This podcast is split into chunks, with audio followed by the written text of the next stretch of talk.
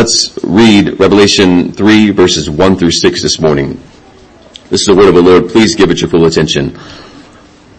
To the angel of the church in Sardis, write, He who has the seven spirits of God and the seven stars says this, I know your deeds, that you have a name, that you are alive, but you are dead. Wake up and strengthen the things that remain, which were about to die. For I have not found your deeds completed in my sight, the sight of my God, I should say.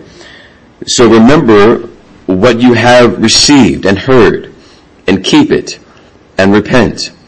Therefore, if you do not wake up, I will come like a thief, and you will not know about the hour, you will not know the hour at, you will not know at what hour I will come to you.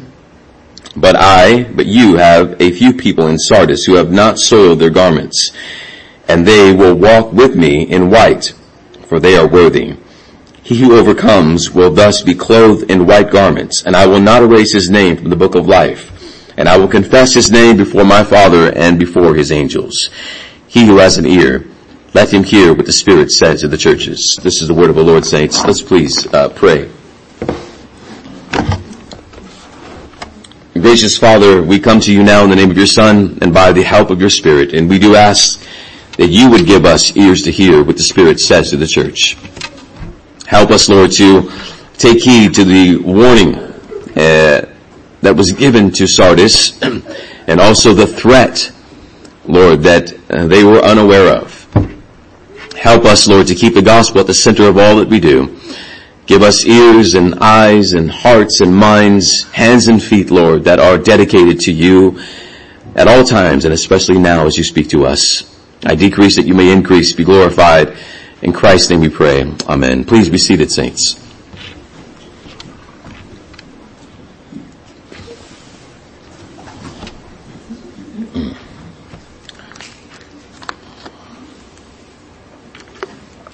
Well, good morning once again, brothers and sisters. We come on this Sabbath morning to the, the fifth church that our Lord addresses in the vision given to the apostle John.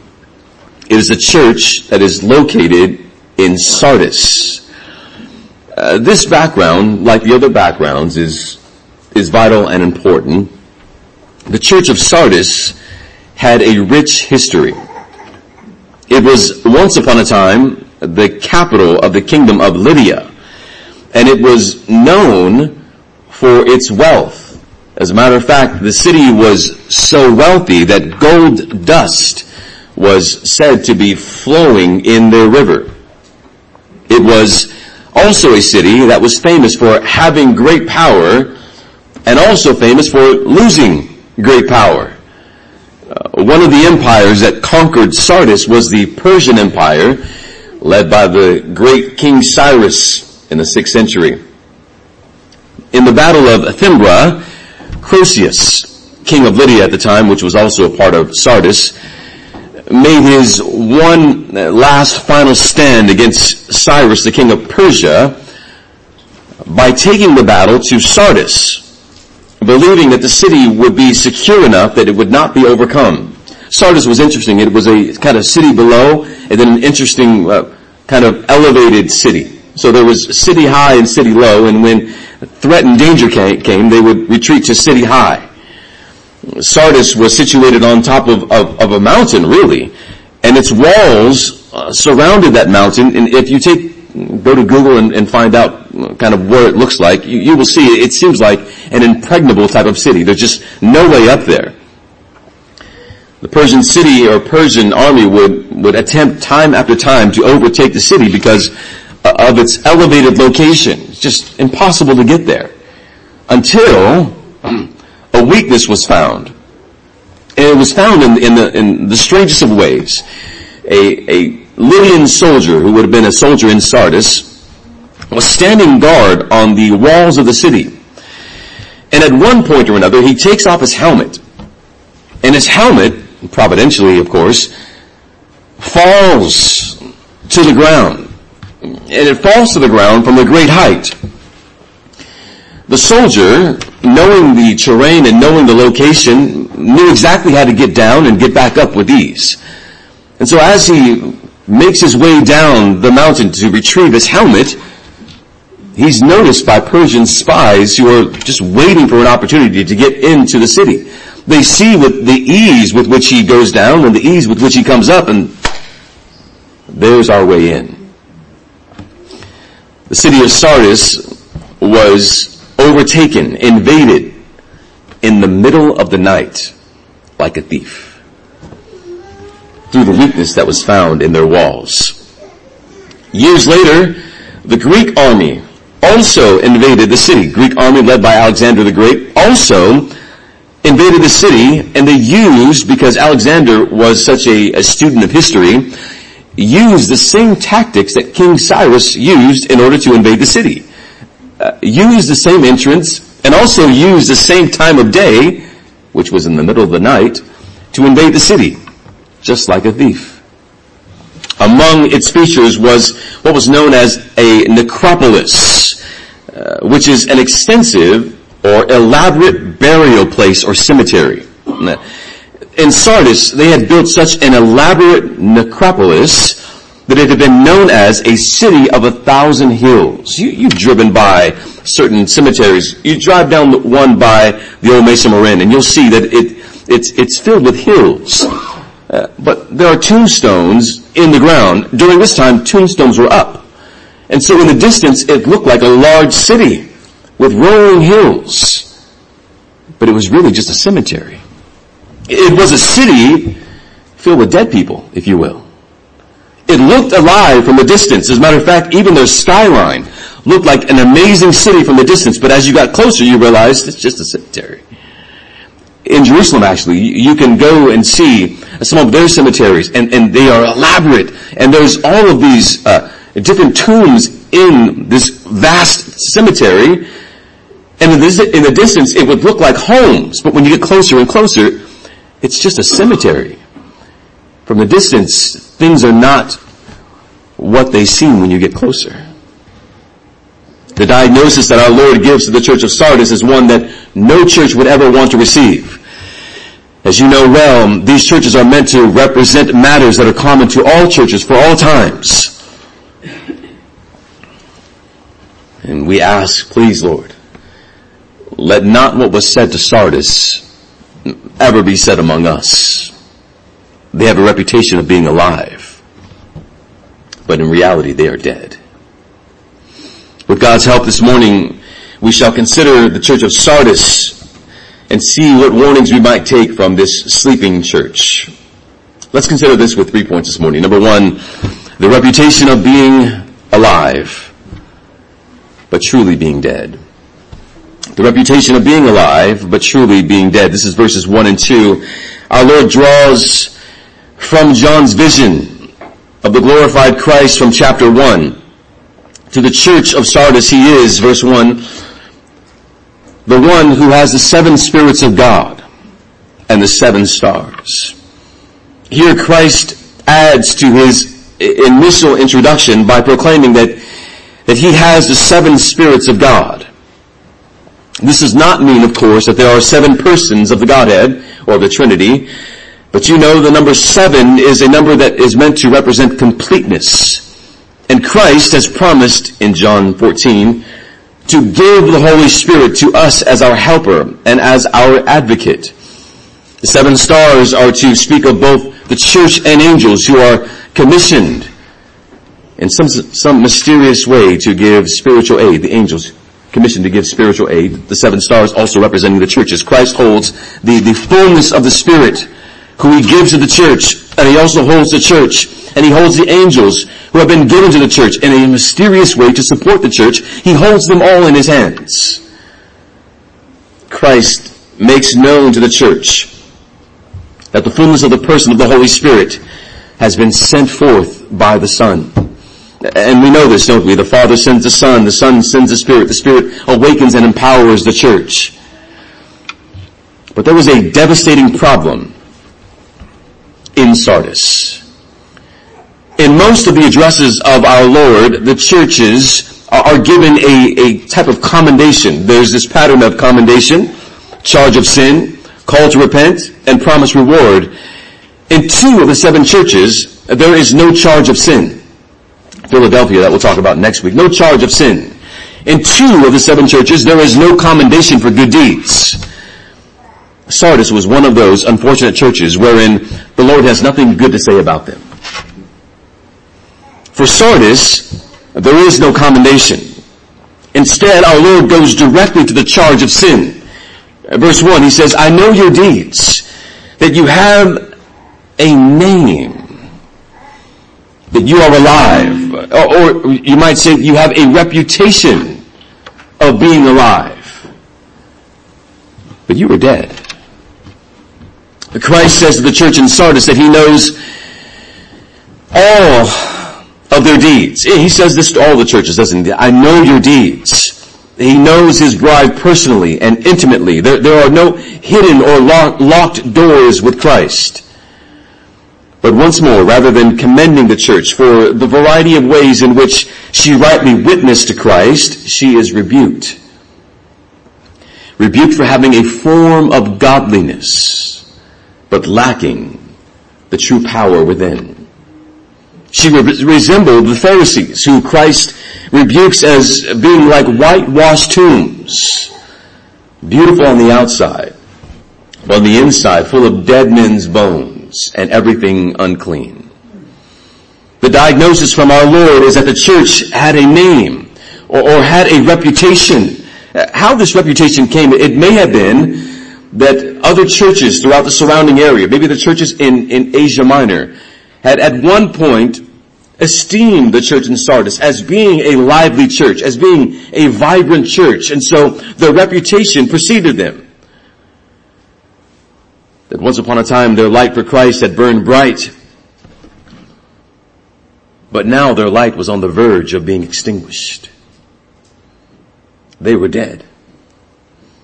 There are four references, references here to, to uh, name in verses 1 through 6 in verse 1, verse 5a, 5b, and in the original language is also in verse 4, they are worthy of my name. There's this, there's this repetition of the word name. Sardis had a name. But as you, brothers and sisters, know, things are not always as they seem. I'm learning a little bit about photography from my wife, uh, whether I want to or not. She's kind of imposing her knowledge upon me. And one of the things that I'm learning about photography is the aspect that many of you know of called Photoshop. Making things that are not seem as though they are. So that one's name might receive some sort of praise. So it was with the church of Sardis. They worshiped Christ with their lips, but their hearts were miles away from Him. They gave the appearance of righteousness. They gave the appearance of fervency for Christ. But inwardly they were truly dead. Christ uses this hyperbolic language to describe the spiritual condition of the church saying they are dead. They were not actually dead. It's hyperbolic because Christ calls the church to wake up strengthen what remains. That, that means there was still a, a small portion of life within them, but it was about to die. Death was at the door of the church. The light of the church was on the verge of being snuffed out. And it's interesting that in these verses, there's no mention of persecution, is there? There's no mention of false teaching. There's no mention of external threats per se. Dennis Johnson in his commentary says the letter pinpoints no specific cause of sleep or death or sleep unto death. He says, no Nicolaitans were luring Christ's servants in, in Sardis to be immoral or idolatrous. Uh, no Balaam-like prophet or Jezebel-like prophetess misled the unwary. Although Sardis is known to have a strong Jewish community and vibrant paganism, the letter mentions no external sources of intimidation. No social rejection, no persecution, such as other churches encountered from Satan's throne or from Satan's synagogues. And nevertheless, the church was spiritually unconscious. Now, it could very well be that there is no mention of these former things, but yet all of these things could have played a part in their lethargic state. They, they may not have been mentioned in the text, but they still may have been there. Whatever the case, we must be very careful not to insert too many assumptions. I, I, I, read a number of different things this week on this, this church and listened to a number of different things. It's amazing how many people insert their own ideas of what's actually going on here. Christ pinpoints at least one of the problems. Just as in the uh, city in general uh, was living off of a, a name that no longer exists, a fame that no longer exists, so the attitude also infected the church. The city had this history of believing that it could not be toppled, that, that it could not be overcome, until it was. Not once, but twice. And in the same exact way. The city of Sardis was a, a shell of its former self. It had a history of being wealthy, a history of being strong. And the same mentality seems to have crept into the church. The city seems to have infected the church rather than the church infecting the city. This could have been a second generation church. Uh, could, these could be the children of those who were initially the ones who started the church there in Sardis, much like Ephesus. They gained respect for their former deeds. But whatever deeds of faith that were displayed in the past were nothing but a distant memory now. Dear saints, we cannot survive off of our deeds from the past. Uh, we cannot say, I, I, prayed once, I no longer need to pray anymore. I, I heard the gospel once, I, I need not hear it anymore. Or I shared the gospel once, I need not share it anymore. I witnessed once, I, I no longer need to be a witness. We cannot depend upon even reputations to carry us into the kingdom of God. Just like the church of Ephesus with all of its uh, wonderful apostolic teachers who uh, may have taken a certain pride by the fact that they sat under such amazing teachings. I, I go to the church in Ephesus. Now there's a certain kind of badge of honor that goes along with that, isn't it? Well, you sit, you sit under great teaching, don't you? The church of Sardis may have carried some kind of badge of honor for the church that, that was once known for vitality but it was not known for vitality anymore. The, the life signs were, were fading. This address from Christ to the church of Sardis and to the church of all time, it raises an important question, doesn't it? How do lively churches die? How do, do vibrant churches, churches that are, are known to, to be full of life, how do they die? And, and here's another assumption that we need to be careful of. What is life? Well, what does it mean to, to be alive in a church? What does it mean to, to be a church that is lively? Before you fit in all of your and my traditions of what we think liveliness means, I'm certain there are a variety of answers. But it's not just one thing always, is it? It's usually a number of things. Certainly, one of the ways the church of Sardis became dead was, is mentioned for us in verse 4 because Christ says that there are still some there who have not soiled. That's an important word. They have not soiled their garments. Uh, you should know what that means. I don't need to fill in the blanks. Soiled their garments. Elsewhere in Revelation, when the word stained or soiled is used, it's, it's used in reference to the pollution or compromise of idolatry. Christ says that there are still some in the church who have not stained themselves with idolatry, which means that they're, they're, for the majority of the church, they were staining or soiling themselves by compromising in idolatrous behavior. They had in some kind of way kept a low profile in the context of the pagan, pagan culture in, the context of everyday living, they had somehow, some way compromised and acquiesced to pagan idolatry. This then begins to do what? It begins to hurt the witness of the church. Uh, for those of you who may not know this, uh, by the time I was at least 19 or 21, I'm sorry, 20 or 21, I, I began to join my father in prison ministry. I would follow him all over California Uh, as him and my mom had been doing for years, going into the church, into the church in the prisons. And as I began to, begin to know some of the men, one of the things that stood out to me that they would say is that when you are a Christian, you must be a Christian all the time. Because here, there are people who are watching. And they are watching every single one of your moves to find out if you are just playing church or if you are truly a Christian.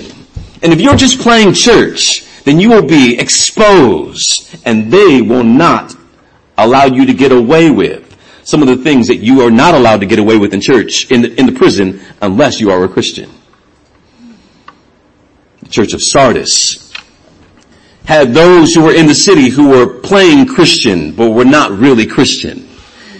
And it began to hurt their witness in Sardis. Their light for witness began to grow dim because they were playing church. They weren't truly following Christ. Think about it, brothers and sisters. This kills one aspect that, that kills the church.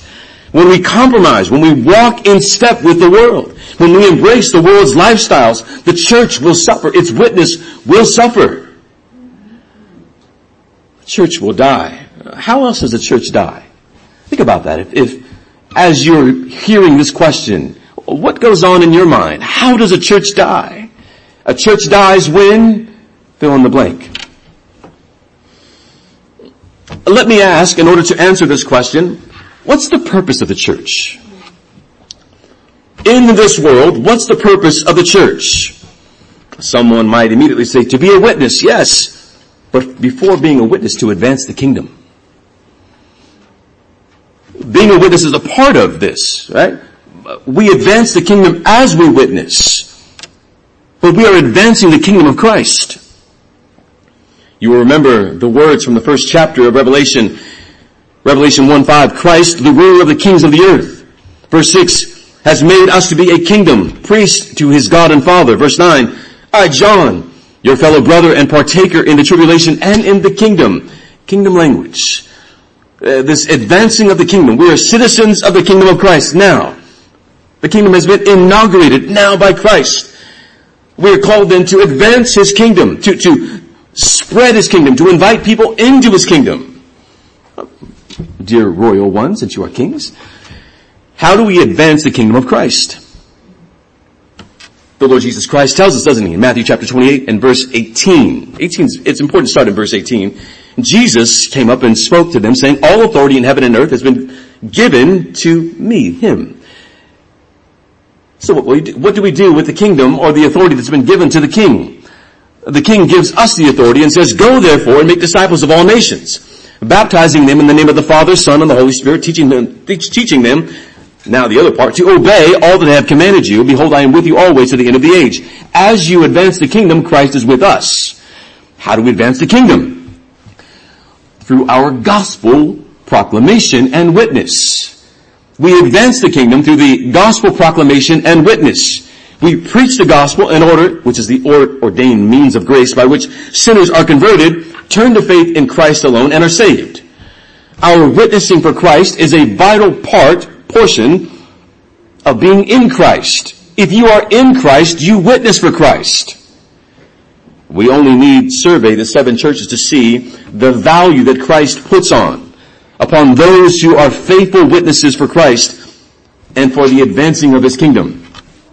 The church of Ephesus boldly witnesses for Christ, eh, but they lack love. Smyrna, witness for Christ, had an unrelenting faithfulness to Christ in spite of persecution. Pergamum was not deterred of their witness for Christ even when their brother and our brother Antipas was killed for his faithful witness. These are just a few examples of what should be evident in the church of the Lord Jesus Christ. Now, methods methods of how we witness to Christ, they're debatable. How will we witness to Christ? Collectively? Individually? Uh, do we have uh, collective outreaches? Do we, in our day-to-day lives, witness for Christ? All of those things can be debated. Regardless, the church is called to be a witness. And while there are a variety of ways that can be effectively, uh, that can be effective for a witness for Christ, one of the most common ways that you and I can be, be mindful of, and you've heard this a thousand times, to be a witness for Christ is found in the everyday regular rhythm of your lives. when you're at work, when you're at school, the stores that you most often frequent, the gyms that you go to, the, the next door neighbor that you see periodically, the mailman. All of these moments and inter- interactions have been providentially provided by our Lord as opportunities for you to be a witness for Christ. If we're honest, many of us are terrified of walking up to a complete stranger and saying, uh, I'd like to share with you the gospel. Many of us are, are terrified of that, aren't we? Many of us feel more comfortable with family. We feel more comfortable with friends or schoolmates, co-workers that we meet with on a regular basis. We're comfortable with them. Those opportunities, they arise. Uh, we're also praying for them. We're praying for those people that are most close to your lives. Brothers and sisters, those are your opportunities to advance the kingdom. Those are your opportunities to be a light. But that is not only the only necessary ingredient in advancing the kingdom. In order for a church to be alive, we all must be witnessing. In, in order for a church to be alive, you must be encouraged by those who are preaching to go out and to be a witness for Christ. To, to be uncompromising. This is our responsibility from here. Be a witness. Share the gospel. Be uncompromising. Hold fast to Christ. Do not compromise. We said this, right? The advancement of the kingdom is not just though when we preach the gospel from here. This is a good thing. and it's also not just when we preach the gospel out there. That's not the only way in which the, the gospel or the kingdom is advanced. The kingdom is also advanced when we maintain and establish churches where the gospel is preached. So we not only go into the, the world of unbelievers and make, make ourselves, by the help of God, witnesses who also share the gospel with unbelievers. That's not the only aspect of advancing the kingdom. The kingdom must also advance when we establish and maintain churches by the continual preaching of the gospel. The preaching of the gospel of the unbelievers one aspect. And then the Lord calls them to calls the converted sinner to be taught all the things that Christ has commanded. In what context do we learn all of the things that Christ has commanded? In the local church. As we advance the kingdom, in order for the kingdom to, to be advanced, we must call the converted sinners to become recognized, baptized members of a local church. And this is a part of advancing the kingdom. They both go together. And what do recognized members who are united to the church hear on a regular basis? What should we hear on a regular basis? We, when we gather for the worship of Christ, we should hear the faithful preaching of the gospel of the Lord Jesus Christ. The gospel, it should be at the center of all that we do. We hear the triune glory of our God, of the glory of our triune God, I should say. Uh, that the love of the Father was so great that He sent His Son to save sinners. His only begotten Son. The indwelling of the Father, Son, and Spirit who presently is sanctifying us from sin and uh, bringing us into a Christ likeness, a conforming us into Christ likeness so that we might present it to Christ without spot or wrinkle. We should be hearing these things on a regular basis.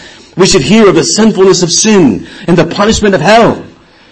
The separation from God to those who will not repent.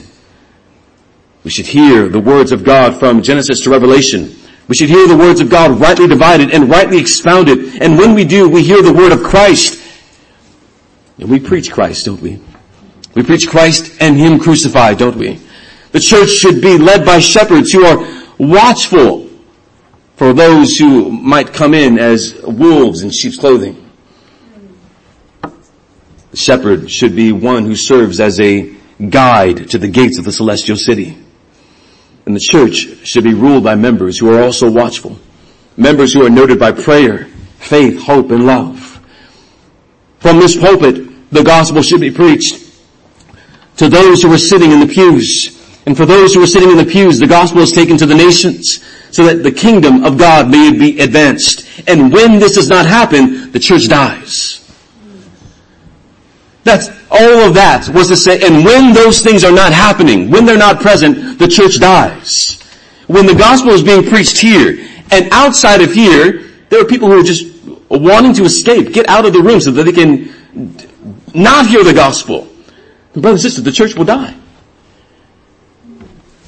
When we leave here, when we come to hear the word of God and we're not receiving it by faith, when we are distracted by other things, uh, when we come in and we're giving a form of I'm present but I'm not here, then it's just form and no faith. I'm present but I'm going to take a, a quick nap. I'm present but I'm going to be distracted by other things. Brothers and sisters, it's form and not faith. You might as well not be here. Because you're only performing for men. And God says, I see. I see. They don't see. I see. You, you, you, you're striving for a reputation among men, but that reputation will not last and it'll do you no good. So much more could be said. But it appears that something like what we have just described, exactly maybe not, but something like what we have just described stopped happening in Sardis. And it happened over a period of time. The call from Christ, the one who is a merciful shepherd, but one who will not spare the rod is this, number two, the wake up call the wake up call. This is verses four, uh, two through four. The church that slumbered. To them, Christ, his call is very simple. Wake up. To the church that slumbered, the call from Christ is very, very simple. Wake up.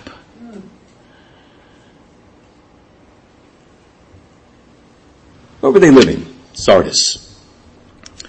Why does this wake up call? It's the very simple phrase, why does wake up? Why should it, why should it resonate not only with us, but also with them so powerfully? He knows them. He knows their history. Twice, not once, twice. The city has been overtaken. When? In the middle of the night. When they were not watchful when they were not alert, in the middle of the night, enemies crept in like a thief and overtook their city. Christ utilizes this city's history, one that they would have known, in order to il- illustrate their spiritual condition and the manner of which judgment was about to come to them. What about you this morning? You're not in Sardis. You're not from Sardis. Does this still apply to you? Well, what is your spiritual condition this morning? Does the call from Christ to wake up, does it penetrate your soul? Uh, not just for this sermon. I hope that you're alert, that you, oh, I better wake up during this sermon because the whole, he's been saying over and over again, wake up, so at least for this sermon I better wake up. What about your soul?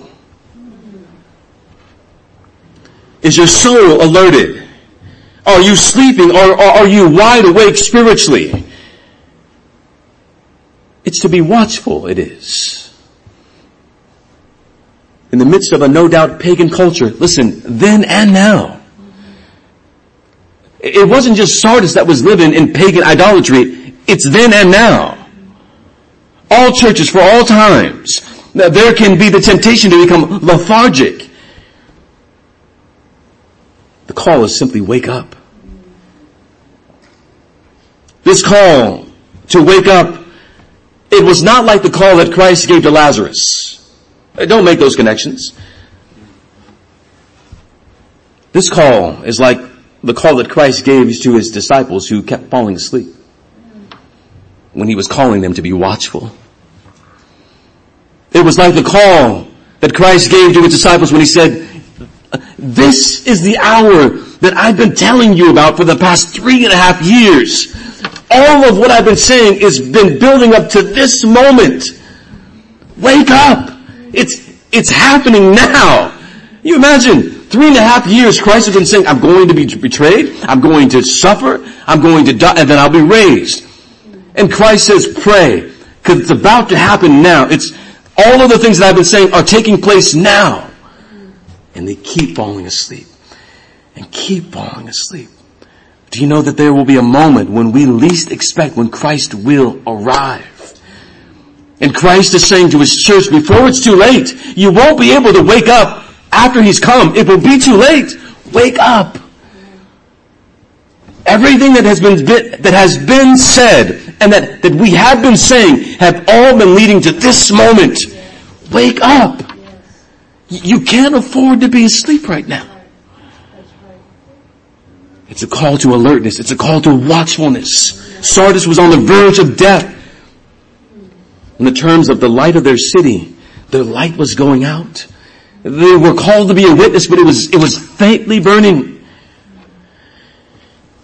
Recall, uh, Christ calls them to recover.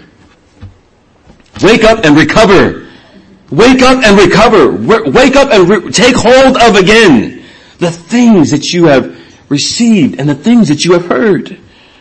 What, what would be the things that they had received at first and the things that they had heard at first? What, what would it be? What did you first hear and receive? The gospel. Wake up. Go back to the gospel. Wake up. Retrieve the gospel. Retrieve the message of Christ. The message that, that, that brought them life. The, the message that could bring pagans life. Wake up to the gospel. Recover the gospel. We can assume that they just weren't hearing it anymore. It's an assumption, yes. I think it's a safe one though. Safer than all the other stuff I, I heard assumed about the church. A, a safe one at least.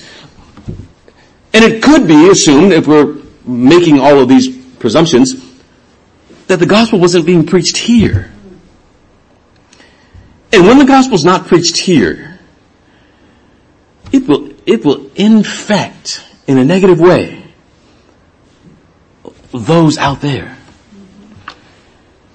When you, young person, old person, middle-aged person, whatever age you may be, when you are not regularly hearing the gospel, it will cause for you at least a false perception of what's important. What really matters. The gospel is not something that you graduate from, brothers and sisters, and move on from. The gospel is not something that, that you, uh, that is for, for elementary kids and then you are now grown so you don't need that anymore. The whole Christian life is to be lived in light of the gospel. It's, it's to be lived, all that we are is to be lived in light of what we have believed. And the call from Christ is to recover it. Recover the, that which has been abandoned. Dear saints, let us not take our right standing before God for granted.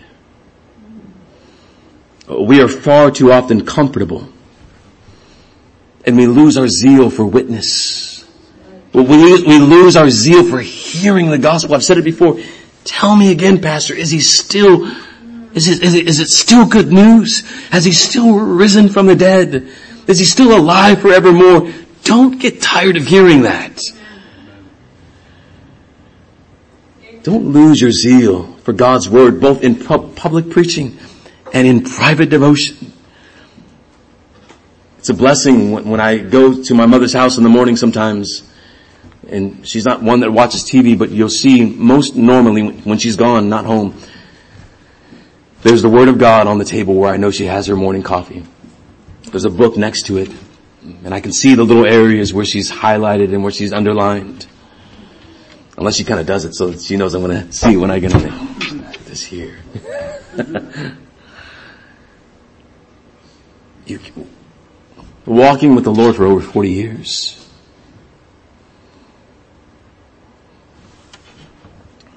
Cannot abandon the Word of God. We cannot abandon our time of prayer. We cannot be so distracted by the world that is trying to just simply get your attention, to take your eyes off of Christ. We must be advancing in godliness. Advance the gospel, and as you're advancing the gospel, you should be advancing in godliness. Advance your witness for Christ, and as you are advancing your witness for Christ, you should be advancing in godliness. They should be saying about you, and Lord willing, you should be saying about yourself, I'm a much godlier man or woman than I, I today than I was yesterday and the day before. Advance in faith. Working out our, our salvation with fear and trembling, but never assumed the faith-shaped life is merely confessed with lips, but not, does not penetrate hearts and souls and transform every fiber of our being. It should. It must. It necessarily must. 2 Peter 1 5, for this reason, applying all diligence in your faith, supply more excellence, more excellence, knowledge, knowledge, self-control, self-control, perseverance, perseverance, godliness, and godliness, brotherly kindness, all of these qualities are yours and increasing, he says. If all of these qualities are yours and increasing, they do not make you useless, unproductive, parentheses, dead, lethargic in the true knowledge of our Lord Jesus Christ. Make every effort Another, another version may say, NIV probably, for this reason, because of your election, being called in Christ, for this reason, Make every effort to add to your faith.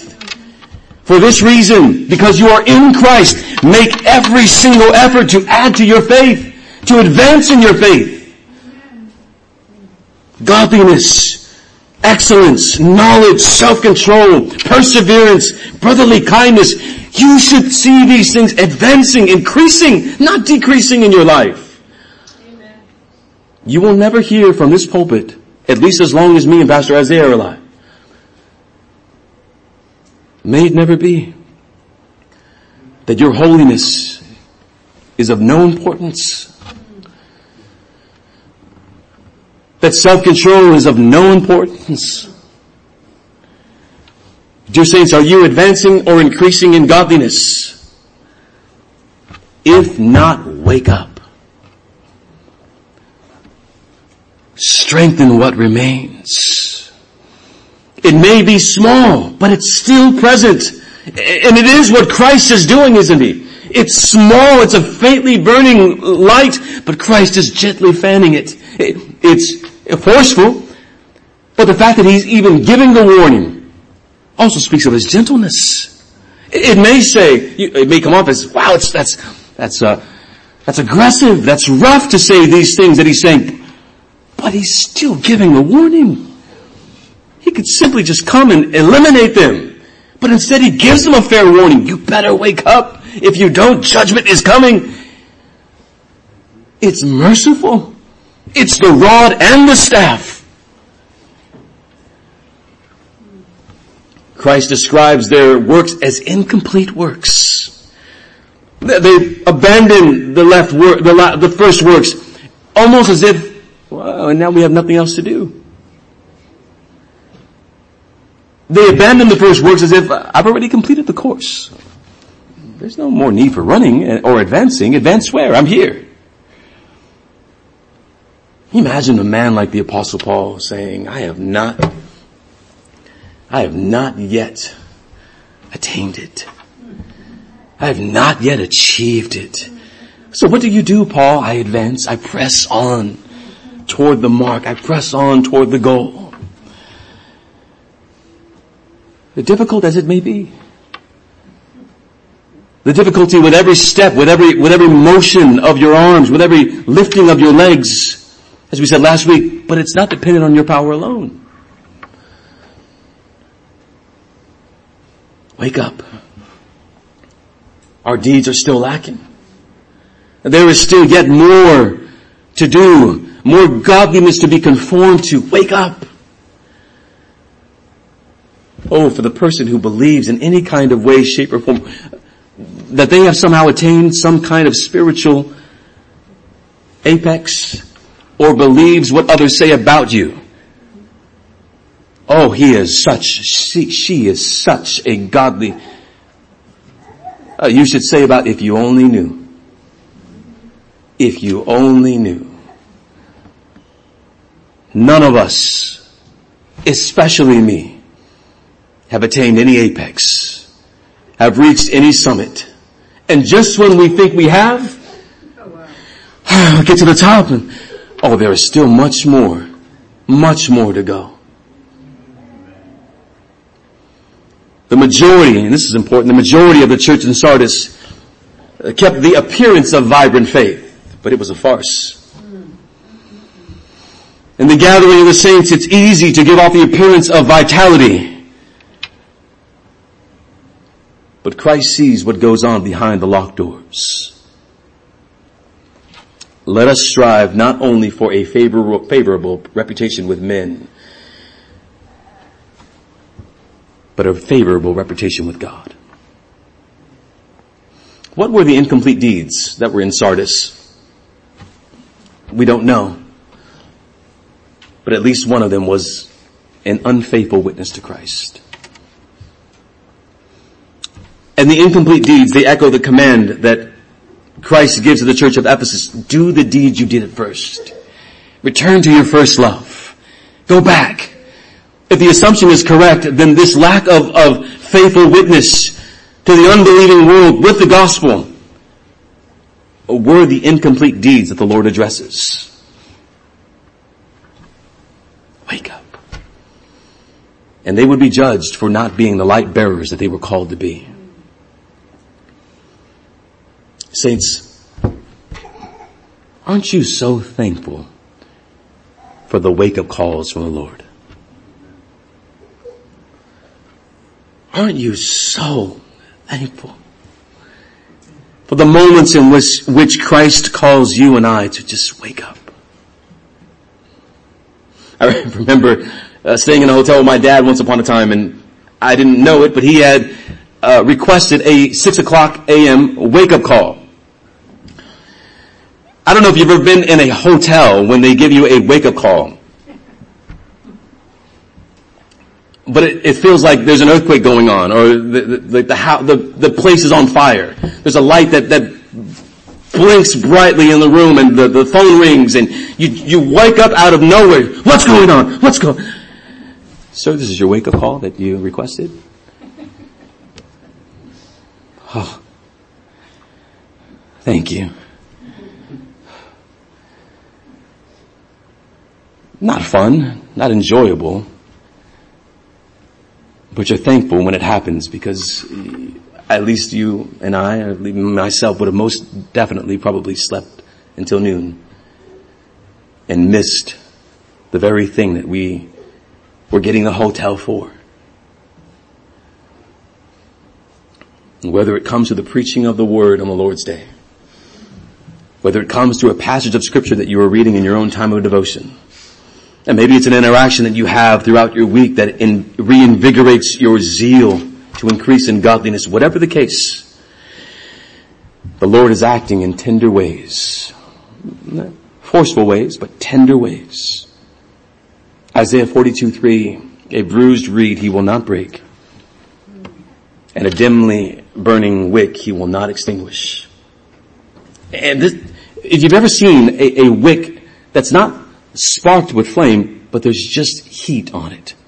Just enough that if it's fanned, it will burn once again. it is what our merciful Savior is doing for us. At least for the church of Sardis. He cares for his own. The church meeting in Sardis would have heard this message. It would have been painful for them to hear because no discipline is enjoyable at the time. But it's for the purpose of preserving us. You're almost gone. And because you are greatly loved, He is gently pulling you back. Uh, uh, gently, forcefully, and then gently, forcefully, and then gently pulling us back. They would have been confessed. They would have been forced in that church to confess their own deadness, to, to uh, confess their own complacency, to confess their own sense of achievement, as false as it was. And you know that Christ was not calling them to think about it. He was not saying, think about what I'm saying. It was a command. Wake up. Wake up. Return to the things that you have abandoned. And, and we need not go to a place of serenity in order to to obey the command. Uh, we need not need the right setting, go to a, a silent river or go to a mountain peak or, or go to some place of solace so we can finally think about what has God said to me? Just wake up. You don't need the perfect setting and the perfect surrounding. You're hearing Christ's word. Obey it. And when the word comes, you will either be a hearer or you will be a doer of his word. Just like the city of Sardis believed that they were impregnable, that it could not be overtaken until it was overtaken in the deadness of night. Christ calls the sleepy majority, because there's a minority, calls the sleepy majority to arise from their comatose, their comatose of comfort and ease. Or he too would come like a thief in the night in judgment. Not the final judgment, but Christ would come in a unique way to take the light away from that church in Sardis. For those who were delinquent in doctrine and in life, Christ will come and judge you. But there is a promise, isn't there? And thanks be to God for the promise that Christ gives for those who overcome.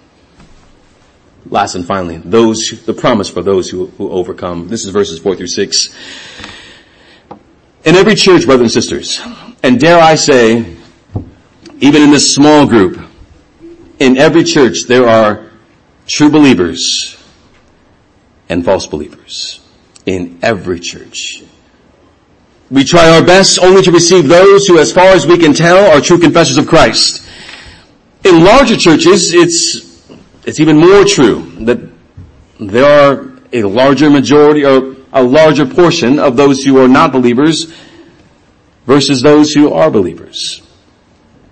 In a smaller church, it's a little harder to tell. I think the gate is higher uh, the barriers are, are more in a smaller church than in a bigger church. In this church, Sardis, we don't know the size. We, there are some who, when, when, I was reading and listening to some of their sermons, assumed the church of Sardis was, was thousands. That's a, that's a kind of lofty assumption. We don't know how many were in the church. But however many were there, there is a small minority who had not compromised their faith in Christ. Christ always has a remnant. Christ always has those who are truly His. Christ always has those who are truly faithful to Him. Most likely, these faithful ones were converted in Sardis through the hearing of the gospel of the Lord Jesus Christ. They had held fast to the faith that had been passed down to them by the apostles, and they had also persevered in their toiling for the sake of Christ, and their perseverance did not go unnoticed. They had not been soiled. For those who hold fast to Christ, all of you, you're not perfect. We know that. They're not earning salvation. We know that. But rather, they are acknowledged as being identified with Christ by Christ. It's one thing to have a city recognize you as, oh, that's a Christian. He identifies with Christ sometimes. Versus Christ coming to you and saying, you identify with me. And you are faithful in your witness. The one who sees all. The one who knows all. The people lived as though they should, citizens of the kingdom of God they would not be stained by the kingdom of this world because they did not belong to the kingdom of this world. They were royal ones. The kingdom of God is now. It's not sometime in the distant future. It's here and now. We have a king. We live according to his law. We've been called by our king to advance his kingdom through the proclamation of the gospel, planting churches, building churches, establishing healthy churches, churches as we advance in godliness, but continue to preach the gospel. You are citizens now of the kingdom. And if you live in such a way, you will be counted worthy to walk with Christ. You ever walked with someone that maybe you respected and admired. And there was a sense of, of pride almost. I'm walking with this person. This person is walking with me. I hope that, that you feel that way about your spouses. I'm walking with her. He is walking with me. Yeah. In glory, we will walk with Him. When you walk with someone, they recognize you. They, they, they see you as, yes, you are with me and, and you are allowed to walk with me. Sometimes you'll see celebrities who are walking and people will want to walk by them. If, if the celebrity looked back and see who it was, I don't know that person. But Christ will look at each and every one of you and say, I know him. I know her. Just walk with me. Christ is worthy of glory because he has overcome all of our enemies, all his enemies. He is our king who conquers. And we are made worthy to walk with him because he has overcome and because in him we also overcome.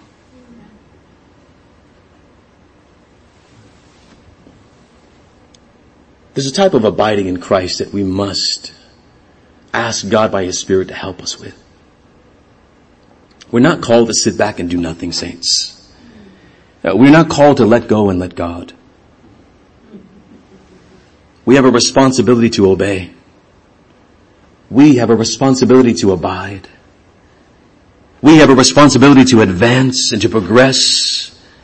And if we do, not works righteousness, not in the least, and obedience and faith though. If we do, we shall be worthy of walking with Christ and we shall be glorified with Him.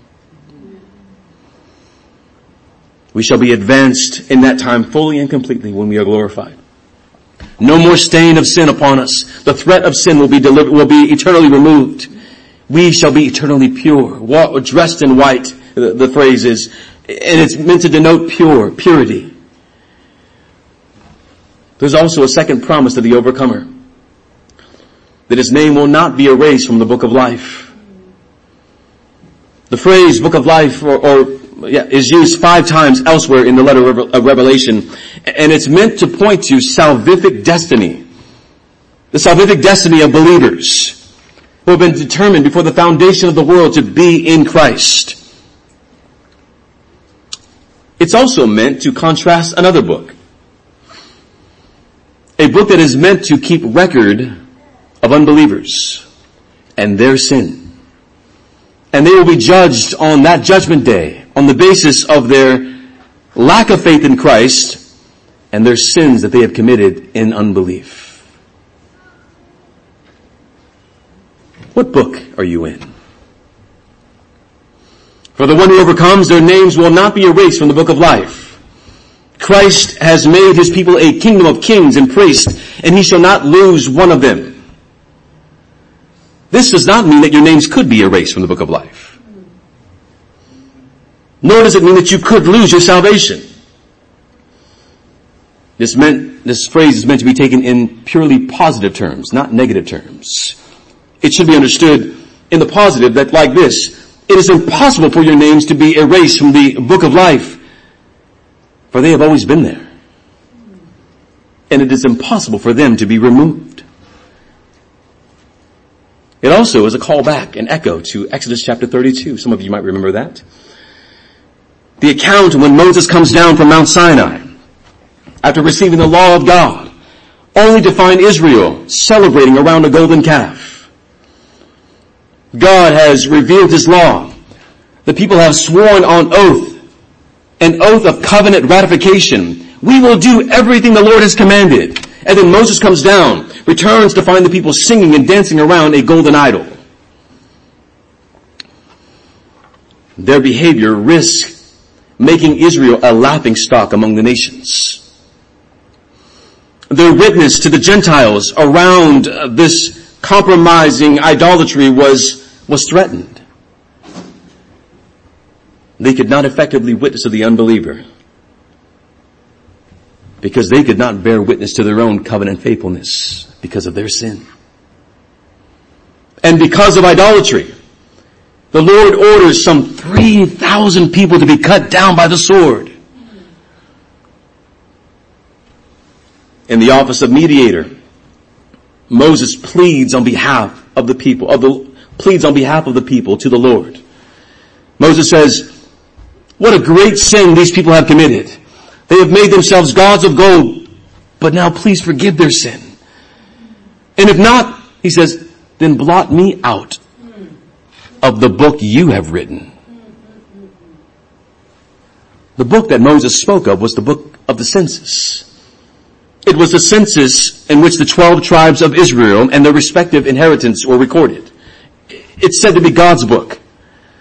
Because of Israel's great sin against God, those who participated in that worship of the pagan calf and idolatry, they were erased and eliminated from that book. They would not receive the inheritance, promise of inheritance. Indeed, the Lord declares about them, Whoever, sin, whoever sins against me, I will blot out of my book.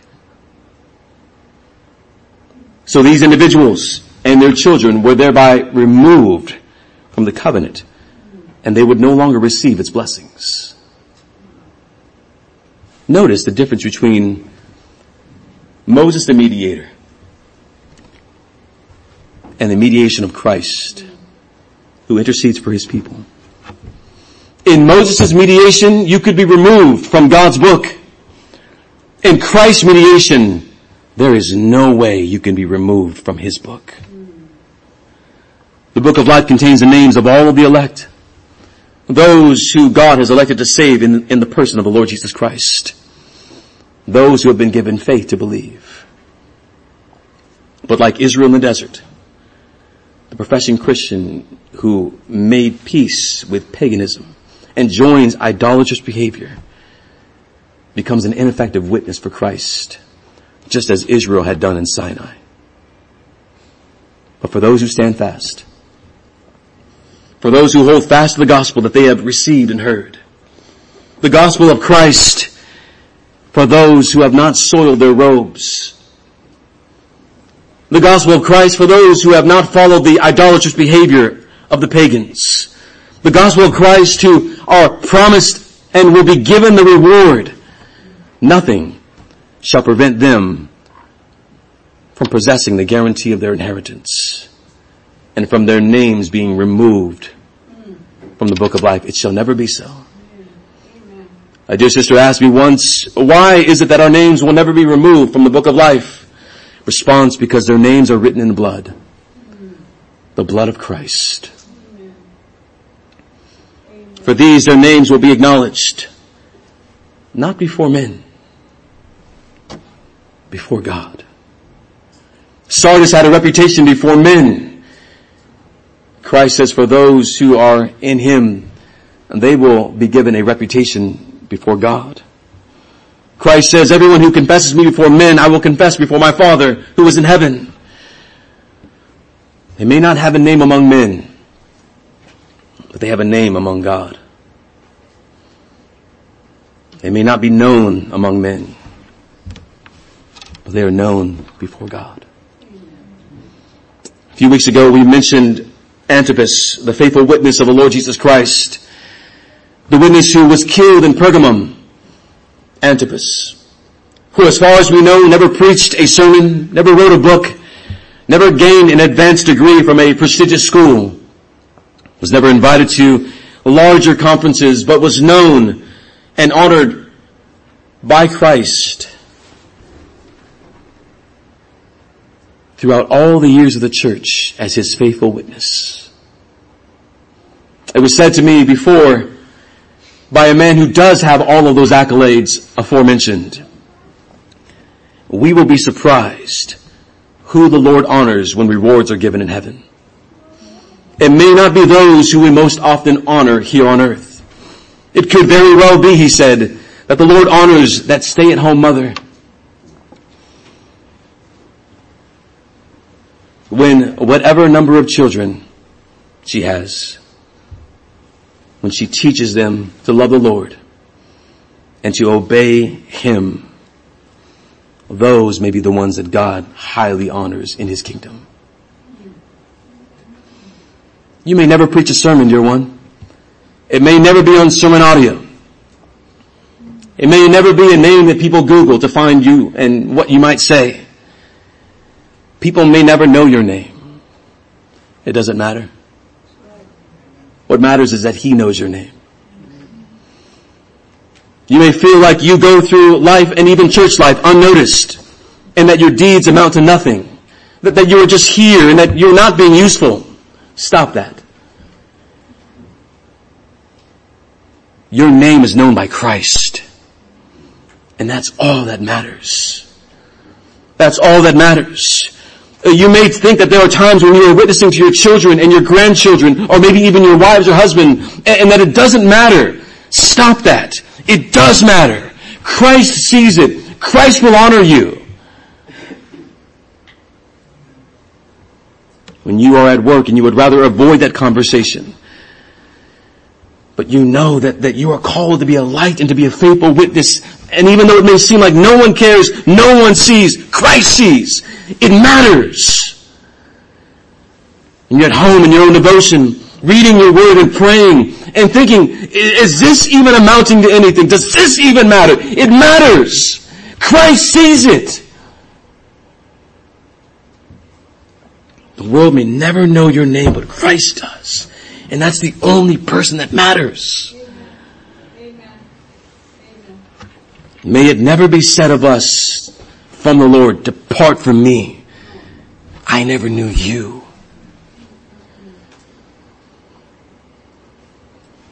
Christ says of them on the day of judgment, if you hold fast, if you do not soil yourselves, then I will confess you before my Father and all of his angels. And if you can imagine that, that judgment seat when we are judged before God, and we will be, unto righteousness, Christ will acknowledge you before his Father.